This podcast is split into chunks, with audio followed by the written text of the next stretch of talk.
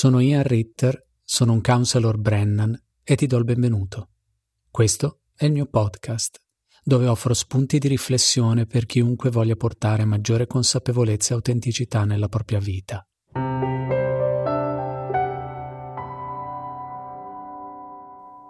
Nell'immaginario collettivo, la parola conflitto è sinonimo di scontro, di combattimento e di guerra. Infatti, vediamo tutti i giorni intorno a noi questo tipo di interazione nelle relazioni di coppia, nei rapporti familiari, a scuola, sul lavoro, a livello politico, religioso, nazionale e internazionale. Negli ultimi anni l'abbiamo visto estendersi anche a livello sanitario. Il conflitto è ovunque e tocca ognuno di noi, poiché quotidianamente ci troviamo a vivere divergenze di opinione, di sentimenti, di credo e di scelta. Poiché il conflitto è potenzialmente scomodo e nell'immaginario di molti è anche pericoloso, molti di noi tendono ad evitarlo quanto più possibile. Altri ci si buttano a capofitto.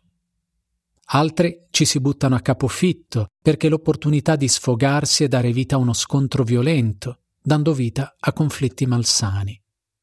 Al contempo però è meno noto il fatto che il conflitto è l'espressione esteriore di un movimento interiore molto importante.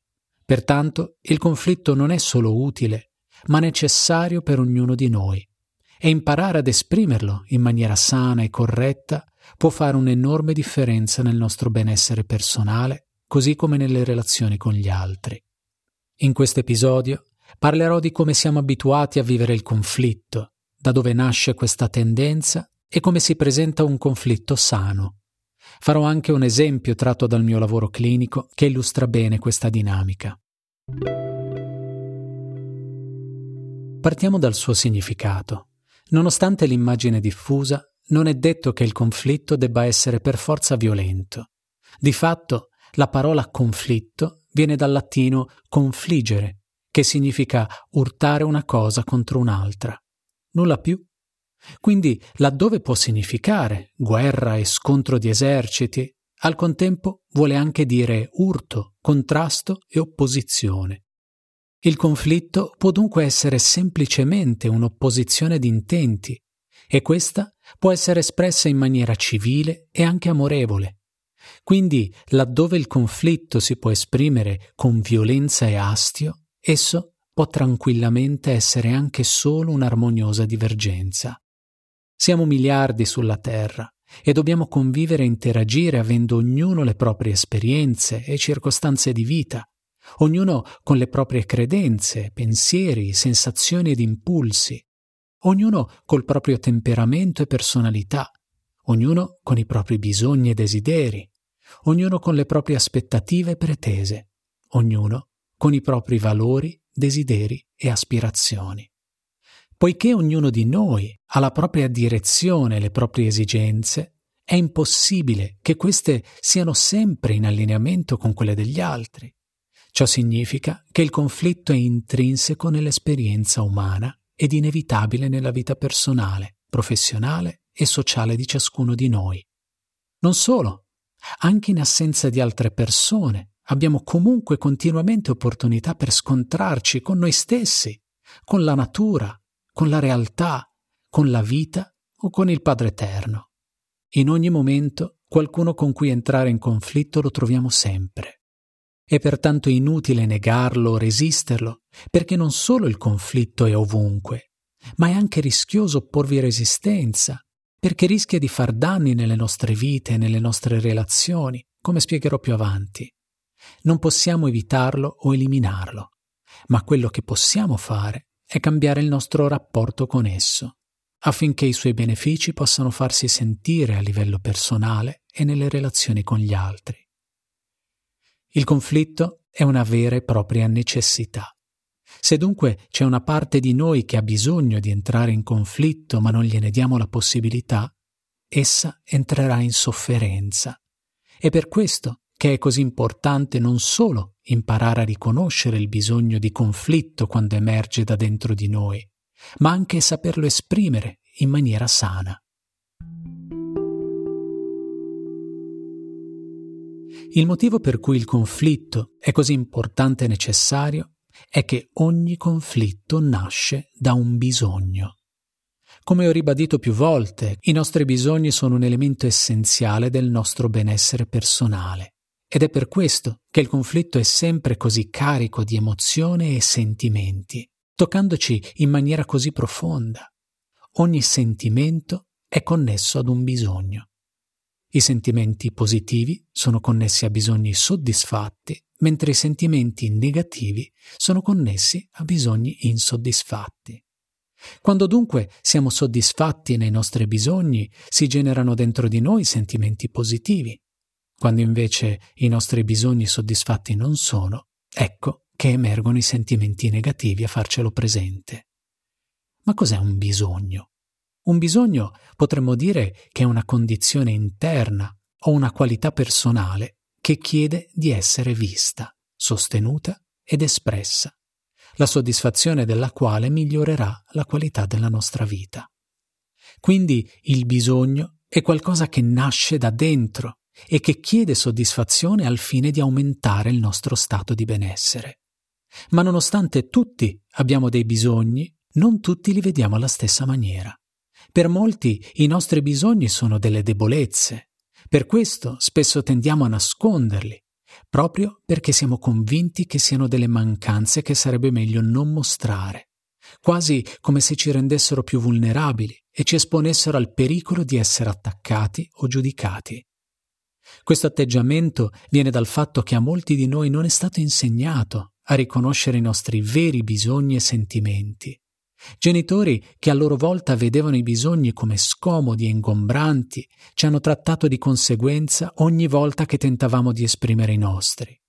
Nella loro testa erano probabilmente convinti di renderci più forti, ma fondamentalmente ci facevano sentire solo sbagliati. Come ogni bambino, desiderando l'approvazione dei propri genitori, abbiamo dunque imparato a sentirli e mostrarli il meno possibile. Questo ha fatto sì che non abbiamo mai imparato a distinguere e a dare un nome ai nostri bisogni. Dunque anche il nostro vocabolario è diventato molto limitato nell'espressione di essi.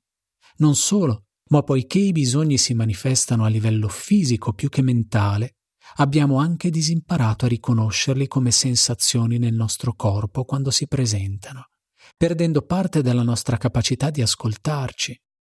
Non essere particolarmente in contatto con la nostra sensibilità ha fatto sì che abbiamo preso le distanze dai nostri sentimenti e dalle nostre emozioni, facendo fatica a riconoscerle ed esprimerle. In molti casi questo ci ha portato a stare più nella testa che nel corpo, non riuscendo bene a distinguere i sentimenti dai pensieri. Le emozioni avvengono nel corpo, ma nel momento in cui non siamo in contatto con esso perché siamo prevalentemente nella nostra testa, la percezione di queste emozioni viene automaticamente elaborata a livello mentale. Questo non ci permette di entrare sufficientemente in contatto con ciò che proviamo, perché la mente interviene in automatico cercando una spiegazione a ciò che stiamo provando, e spesso lo fa trovando un colpevole per questi stati d'animo. A questo punto, qualcun altro è responsabile per ciò che stiamo provando, ed è in questi momenti che confondiamo i nostri sentimenti con l'interpretazione delle intenzioni di qualcun altro. Lo facciamo utilizzando affermazioni come «mi sento giudicato» o «mi fai sentire un fallito». Nonostante ci sia il verbo «sentire», esse non rappresentano un reale sentimento. Le parole di questa persona mi possono fare arrabbiare o sentire amareggiato e ferito. Questi sono sentimenti. Ma «mi sento giudicato» non è un sentire, è piuttosto un'interpretazione di ciò che afferma l'altro, attribuendogli un'intenzione, come quella di giudicarmi o di non considerarmi abbastanza. Questi sono pensieri generati dalle nostre menti che confondiamo con i nostri sentimenti per via della nostra incapacità o poca disponibilità ad ascoltare noi stessi. In questi casi, nella nostra testa siamo convinti che gli altri siano la causa di ciò che proviamo, ma non lo sono. Gli altri sono soltanto l'innesco, quello che in gergo si chiama trigger, letteralmente il grilletto, ovvero lo stimolo che genera una reazione dentro di noi. Queste persone, dunque, danno soltanto l'opportunità a una parte di noi di risvegliarsi e di farci provare determinate emozioni. Prendiamo il primo esempio, la frase «mi sento giudicato». Creiamo una situazione tipo. Mettiamo che abbiamo invitato qualcuno a cena e davanti al nostro piatto di pasta e alla nostra domanda «com'è?», l'altro ci dica qualcosa del tipo «il sugo è un po' insipido». Se noi siamo già insicuri delle nostre capacità culinarie, questa affermazione ci fa sentire male, perché la percepiamo come la conferma che non siamo capaci di cucinare. Questo ci fa reagire, e piuttosto che pensare di offrirgli il sale o dell'altro formaggio per correggere la sapidità del piatto, ci arrabbiamo, perché pensiamo che l'altra persona abbia una bassa opinione di noi e ci voglia giudicare. Magari la sua affermazione era unicamente circoscritta alla pasta e non alle nostre abilità in cucina. Però, poiché dentro di noi è già presente il giudizio «non sono capace di cucinare», la sua affermazione è come benzina sul fuoco e diamo per scontato che ci stia dicendo che non siamo capaci di cucinare. Da lì può nascere un conflitto, perché chi ha cucinato aveva bisogno di ricevere conferma delle proprie capacità e invece ha ricevuto quello che ha percepito essere l'esatto contrario. In questo caso possiamo vedere come il conflitto malsano nasca dalla richiesta non esplicita che qualcun altro si prenda cura di una parte insicura di noi. Essendo coinvolta la parte bambina, allora è più facile che nel momento in cui qualcun altro non si prenda cura del nostro bisogno infantile, il conflitto che ne insorge sia esplosivo e poco sano. Quindi in casi come questo, l'altra persona non è la causa del nostro malessere, ma unicamente la scintilla che innesca quella reazione a catena che fa esplodere la polvere da sparo di cui siamo già pieni. E dunque, magari nel corso della cena, con un pretesto qualsiasi, facciamo inconsciamente scoppiare una lite per dare fuoco alle polveri. In realtà, il nostro malessere è costantemente presente dentro di noi e questa ne è solo la manifestazione esterna. Questo è ciò che accade nel momento in cui non siamo in grado di prestare attenzione e riconoscere i nostri bisogni. Allora la nostra incapacità di ascoltare e riconoscere questi messaggi dall'interno fa sì che il disagio si manifesti in maniera inconscia. Tutto ciò di cui ci accorgiamo è che istintivamente proviamo irritazione, iniziamo a pensare e muoverci più freneticamente, iniziamo a parlare più veloci, sentiamo di doverci preparare al combattimento. In altri casi ci dissociamo dalla realtà oppure ci nascondiamo. Trascurare di prestare attenzione a ciò che stiamo vivendo internamente nel momento presente porta ad incomprensioni, ad errori di comunicazione, a reazioni e stress, a dolore e delusione, a rammarichi e risentimento, a paure e modalità difensive, a rabbia e divisione, al conflitto, quello malsano. Sembra paradossale, ma il conflitto può essere il momento ideale per rallentare, respirare, ascoltare e prestare attenzione a noi stessi con curiosità. Se siamo in una modalità reattiva, ci prepariamo allo scontro e non siamo in grado di accedere a quelle risorse interne intuitive che ci permettono di comprendere esattamente di cosa abbiamo bisogno ed in che modo lo vogliamo esprimere. Un frequente malinteso che riguarda il conflitto è che ci debba sempre essere un vincitore ed un perdente. È come se il solo fatto che due persone la pensino diversamente debba necessariamente implicare che uno dei due debba avere ragione e l'altro torto. Per questo il conflitto diventa spesso una lite feroce nella quale ci si scontra e uno dei due deve uscirne vincitore. Per molti, il conflitto crea malessere proprio perché non si sentono a proprio agio con l'idea di essere aggrediti. Per altri invece l'idea del conflitto è golosa, proprio perché hanno tanta rabbia repressa che non vedono l'ora di poter sfogare sul malcapitato di turno. Per altri ancora, il conflitto violento è un'inevitabilità, perché sentono che le proprie ferite più profonde vengono minacciate e le devono difendere a tutti i costi. Diventa dunque una questione di sopravvivenza, nella quale lo scontro ci garantisce la nostra. Mors tua, vita mea. Ed è per questo che quotidianamente vediamo persone che evitano a tutti i costi di entrare in contrasto con qualcun altro, oppure altre che si scontrano violentemente come se si trattasse di un combattimento all'ultimo sangue. In base alle ferite ed insicurezze che qualcuno porta dentro di sé, il conflitto diventa più o meno accanito. Per qualcuno avere ragione è percepito come una questione di vita o di morte, ed è per questo che anche sulle questioni più banali vediamo persone accanirsi quasi con disperazione a vincere il confronto o la discussione. Questo proviene da una struttura interna nella quale abbiamo agganciato il nostro senso di valore al nostro avere ragione sugli altri. Ogni confronto diventa dunque un'opportunità di affermare il nostro valore, ma porta con sé anche il rischio di perdere valore nel momento in cui ragione non si ha. Poiché la perdita di valore è un'idea intollerabile per quasi ogni essere umano, allora si è disposti anche a negare l'evidenza pur di affermare la propria ragione. Ma il conflitto non deve essere un prevalere su qualcun altro, non è il prevaricare e non è il vincere su qualcun altro, soprattutto non è lo sconfiggere qualcun altro. Nonostante la maggior parte dei conflitti parta da questo presupposto, non ci deve per forza essere una vittima. Nessuno deve soccombere nel conflitto. Ma poiché molti conoscono il conflitto proprio in questa forma malsana, è per questo che cercano di evitarlo a tutti i costi. Però sottrarsi ad esso non solo non funziona, ma ci fa anche male. Essere delle pentole a pressione ambulanti non è certo una sana prospettiva di vita. Se viviamo situazioni che ci generano del malessere, ma non le vogliamo affrontare con le persone in questione, vuol dire che ci portiamo quella tensione in giro in ogni momento della nostra vita e che ci capita di sfogarla con persone e situazioni che non c'entrano niente, ma che forse ci fanno meno paura di quelle con cui avremmo bisogno di entrare in conflitto. Questa non solo è una mancanza di tutela nei confronti dei nostri bisogni, ma anche di quelle persone che magari sono più fragili o comunque ignare di ciò che ci turba. Per evitare il conflitto dobbiamo camuffare il nostro reale stato d'animo. Ma indossare una maschera di calma e controllo sopra la pentola a pressione non solo non può reggere all'infinito, ma non ci fa nemmeno bene a livello di salute, alla lunga generando condizioni fisiche e psicologiche anche gravi. Il motivo per cui potremmo voler evitare il conflitto a tutti i costi è spesso riconducibile al fatto che non c'è mai stato insegnato un modo sano di farlo. Genitori che a loro volta non hanno mai imparato una forma sana di conflitto lo esprimono o sotto forma di evitamento oppure di prevaricazione.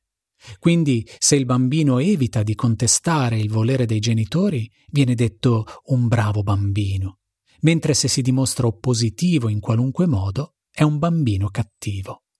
Questa opposizione può essere stata accolta con giudizi e sgridate, ma se si manifestava in maniera troppo aggressiva, anche con violenza e punizioni. Il bambino non sa esattamente cosa sta succedendo dentro di sé, sa solo che sta provando un disagio di qualche tipo, ma non sa esattamente cosa farne. In una situazione ideale, il genitore che sa guardare oltre l'istintiva manifestazione del piccolo lo aiuta a riconoscere il tipo di disagio che sta vivendo. Gli chiede cosa sta provando, lo aiuta a dare un nome a questo sentimento, gli dà piena autorizzazione a sentirlo ed esprimerlo, riconosce con lui o lei l'intensità di questa emozione e l'aiuta a normalizzarla, trasmettendogli che va tutto bene e non c'è nulla di sbagliato in ciò che prova.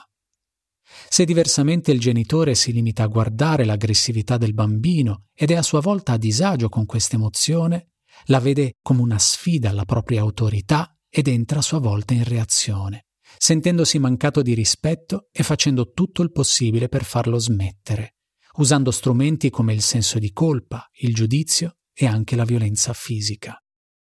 Anche da adulti può accadere che nel momento in cui entriamo in un conflitto sano, siamo di fatto in opposizione a qualcun altro e la reazione della persona che abbiamo di fronte potrebbe essere esattamente come quella di un genitore che ha disagio con la resistenza del figlio.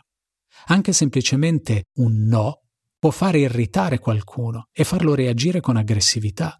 È per questo che per molti di noi è difficile entrare in conflitto, perché quella memoria della disapprovazione genitoriale è ancora viva in noi sotto forma di paura del giudizio altrui nel momento in cui esprimiamo una posizione contraria a quella di qualcun altro.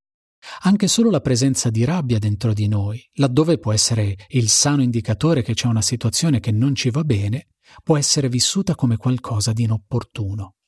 Saper dunque esprimere il nostro dissenso sotto forma di conflitto sano non ci garantisce che anche l'altra persona sia in grado di rispondere alla stessa maniera. Anzi, direi che è estremamente raro che due persone riescano ad entrare in una forma sana di conflitto quando si rende necessario. Non è però indispensabile, poiché l'importante per il nostro benessere è la nostra di capacità di entrare in un conflitto sano. Detto questo, non è nemmeno impossibile. Avere avuto genitori che ci hanno insegnato a farlo, o avere fatto il sufficiente lavoro di crescita personale per essere in grado di farlo, permette a due persone di entrare in un contatto profondo. A questo punto il conflitto non solo diventa sano ed efficace, ma è anche un'opportunità per fare all'altro uno dei regali più grandi, ovvero raccontargli dei nostri bisogni. Questo processo rimuove qualsiasi ostacolo perché c'è chiarezza su ciò che ci muove e ci motiva. È un invito che facciamo a qualcun altro per partecipare alla nostra espressione di chi siamo veramente e ciò di cui abbiamo bisogno per essere felici. È l'intimità quella vera, che non deve essere per forza su un piano romantico o sessuale, ma può avvenire con chiunque faccia parte della nostra cerchia più stretta e a volte anche con perfetti sconosciuti. Dunque, fare per forza pace all'interno di un conflitto non ci garantisce che quei bisogni sottostanti siano stati effettivamente appagati. Se c'è un senso di benessere e pace alla fine di un conflitto, vuol dire che siamo riusciti a prenderci cura di queste parti di noi che chiedevano sostegno. Se diversamente, dopo aver «fatto pace», tra virgolette, ci sentiamo ancora irrequieti e nervosi, allora può essere che abbiamo cercato una risoluzione pacifica a tutti i costi, ma non abbiamo realmente espresso ciò che aveva bisogno di essere verbalizzato al fine di soddisfare un nostro bisogno. Ma dunque, come funziona il conflitto quello sano? Prima ti parlerò delle varie fasi e poi ti farò un esempio pratico. Poiché ogni conflitto nasce da un bisogno, il conflitto sano parte dalla scelta consapevole di voler assecondare questo bisogno. Pertanto, il primo passo riguarda la nostra capacità di ascoltare noi stessi per riconoscere quando questi bisogni emergono di volta in volta. Il primo passo parte dunque dalla nostra capacità di osservazione ed ascolto del nostro sentire. Interagire con la vita e le persone ci porta inevitabilmente a sperimentare diversi stati d'animo. Per questo è importante saper riconoscere ciò che si muove dentro di noi, ciò che stiamo sentendo, cosa è vivo momento per momento all'interno del nostro corpo, che è dove si manifestano le nostre emozioni. Se siamo persone particolarmente sensibili e siamo consapevoli di questi continui stati d'animo, allora il lavoro consiste nell'imparare a riconoscerli, dandogli un nome per acquisire consapevolezza di ciò che sta accadendo dentro di noi e a non farci trascinare via da essi. Qualora fossimo persone meno emotive e non fossimo altrettanto consci di questi sentimenti, è necessario sviluppare la capacità di ascolto di noi stessi, perché tutti abbiamo continui stati d'animo che si alternano dentro di noi e riconoscerli è il primo passo per potercene prendere cura. È necessario imparare a prestare attenzione a ciò che si muove dentro di noi, restando il più possibile nel qui ed ora ed in contatto con il momento presente. Se siamo persi nel nostro passato o in un ipotetico futuro, non ci è altrettanto possibile ascoltare ciò che si sta muovendo dentro di noi. Il passo successivo è quello di fare il collegamento fra i nostri stati d'animo ed il bisogno ad essi connesso. Poiché i sentimenti positivi sono connessi a bisogni soddisfatti e quelli negativi a bisogni insoddisfatti, questo dovrebbe già aiutarci in questa fase. Per fare questo passaggio potrebbe rendersi necessario cambiare dei sistemi di credenze per i quali siamo convinti che questi bisogni siano difetti o mancanze. Allo stesso tempo sarà anche necessario smettere di attribuire ad altre persone o situazioni la responsabilità di questi nostri stati d'animo. Ciò che proviamo è nostro e gli altri sono al limite degli stimoli che risvegliano qualcosa che ci appartiene. Spostare all'esterno la responsabilità di queste emozioni ci porta non solo a perdere potere trasferendola a qualcun altro, ma non ci permette di trovare il collegamento tra l'emozione e il bisogno ad essa connesso. La chiave è imparare a prestare attenzione con curiosità e compassione a ciò che è qui, ora, dentro di noi, senza giudizio. In questa seconda fase è anche importante essere in grado di distinguere tra bisogni adulti ed infantili. Se non ti è chiara la differenza, puoi fare riferimento all'episodio intitolato «Tutti abbiamo bisogno». Comprendere dunque il tipo di bisogno in questione è importante perché ci permette di scegliere il passo successivo. Il terzo passo consiste appunto nel prenderci cura del bisogno in questione. Nel caso di bisogni infantili, il nostro bisogno è quello di rassicurare e prenderci cura della nostra parte bambina, come nell'esempio dell'amico che sembra non gradire il nostro piatto di pasta. Ciò che si risveglia è la nostra insicurezza e senso di poco valore. Il nostro bisogno è pertanto di rassicurare la parte bambina di noi che non sente di valere abbastanza. Il movimento è dunque rivolto verso l'interno. L'amico non ha alcuna responsabilità nel nostro stato d'animo, quindi non è necessario entrare in conflitto con lui, ma solo di accudire una parte interna di noi. Nel caso di bisogni adulti, invece, è necessario rivolgerci a qualcun altro al di fuori di noi. Se il vicino di casa decide di attaccare una mensola alle sette di domenica mattina, è necessario chiamarlo e fargli presente che non solo è troppo presto per il regolamento condominiale, ma lo è anche per noi. Quindi, per soddisfare il nostro bisogno, in questo caso, è necessario entrare in conflitto con il vicino di casa. Il come farlo dipenderà da noi e da quanto vorremmo essere diplomatici. C'è però una variabile importante. Spesso possiamo accorgerci che nelle varie situazioni sono coinvolti bisogni sia adulti che infantili. Nel caso del vicino, se ci sveglia e basta, è necessario entrare in conflitto quanto basta per farlo smettere e tornare a dormire. Se però questo risveglia anche il nostro senso di poco valore perché ci siamo convinti che il nostro vicino non ci rispetti, allora saremo furiosi e lo aggrediremo dando per scontato il suo intento irriverente, forse anche di sfida. Ma magari il vicino è solo sveglio dalle cinque, sono due ore che la moglie gli fa due palle così perché sono mesi che gli chiede di appendere quella mensola e lui non ha mai né tempo né voglia. Quindi si è messo a farlo in preda allo stress senza nemmeno guardare l'orologio. In questi casi è necessario distinguere tra il bisogno infantile, ovvero quello di rassicurare la parte bambina che sente di non valere e di non meritare rispetto, e il bisogno adulto, quello di tornare a dormire facendo presente al vicino che trapanare il muro alle sette di domenica mattina è inammissibile. Dovremo dunque agire su due fronti, rassicurando il bambino e confrontandoci col vicino. Mi rendo conto che imparare a fare questa distinzione possa richiedere un po' di pratica, ma è davvero fondamentale. Il motivo per cui la maggior parte dei conflitti sono così violenti è proprio perché non siamo in grado di separare i due bisogni e ci lasciamo trasportare dalla parte bambina che nella sua impulsività vorrebbe incolpare l'altro di ciò che prova e per questo punirlo. Se portiamo questo tipo di energia nel conflitto con il vicino, che a sua volta è in pieno trapanamento da stress, è molto probabile che ne insorga uno scontro brutale. Una volta imparata questa distinzione, è più facile per noi anche riconoscere quelle situazioni nelle quali approcciamo un conflitto dalla nostra parte adulta e l'altro risponde dalla sua parte infantile. Le reazioni emozionali sono spesso un chiaro indicatore che noi o l'altra persona, o entrambi, ci si sta esprimendo dalla propria parte bambina. Affrontare un conflitto dalla propria parte bambina porta ad esporla a potenziali altre ferite. È per questo che dopo ci si sente comunque frastornati e tesi. Diversamente, nel momento in cui si affronta un conflitto dalla parte adulta, c'è implicitamente l'intento di proteggere la propria parte bambina dal subire ulteriori ferite.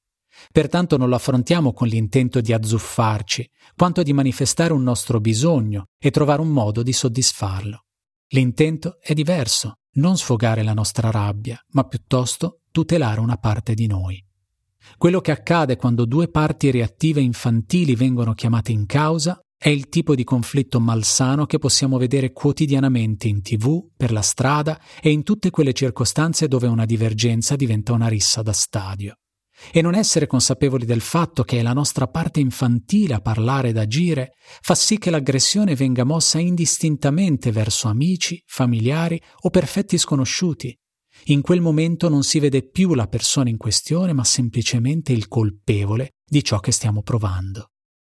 Prendere atto della nostra reazione interna e scegliere consapevolmente di prendercene cura è una forma di rispetto non solo per noi stessi e la nostra parte più vulnerabile, ma anche per chi ci circonda.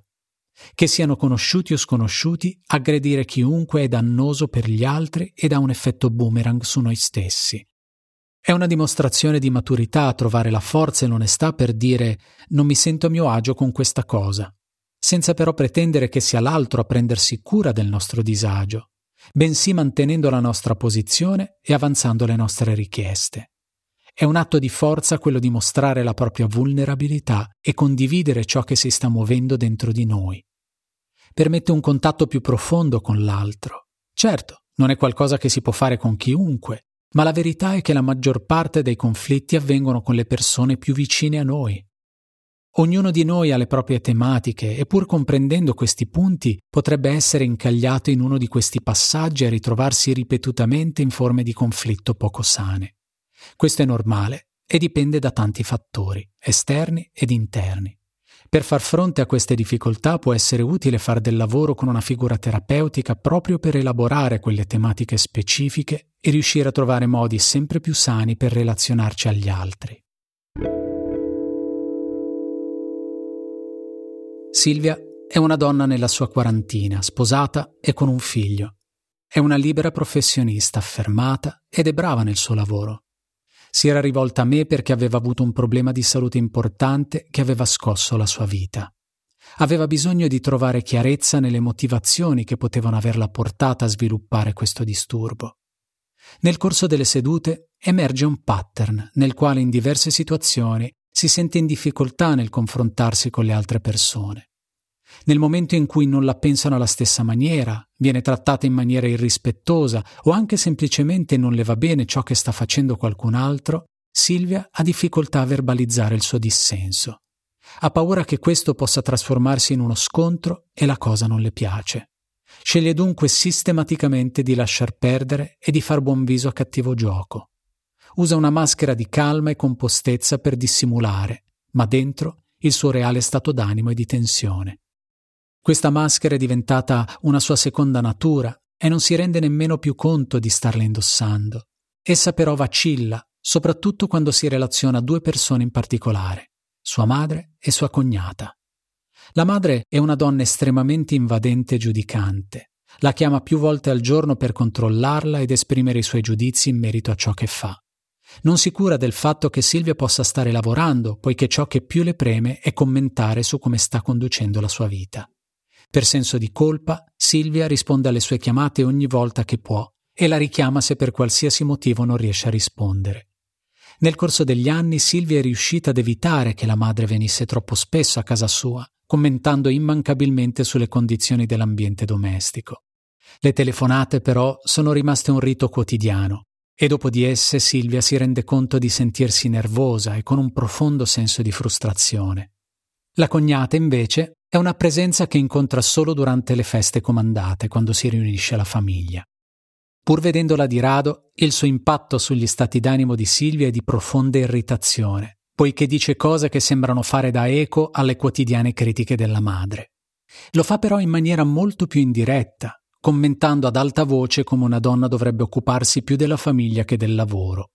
Non lo fa criticando Silvia e il fatto che non ha scelto di restare a casa ad occuparsi di marito e figlio, ma chiaramente facendo riferimento a lei nei suoi commenti generici. Anche in questo caso, davanti alla cognata, Silvia fa buon viso a cattivo gioco, facendo finta di non sentire i commenti oppure di dare l'impressione che non la tocchino. In seduta Silvia ammette che nonostante la sua facciata indifferente, dentro di sé va sistematicamente in ebollizione.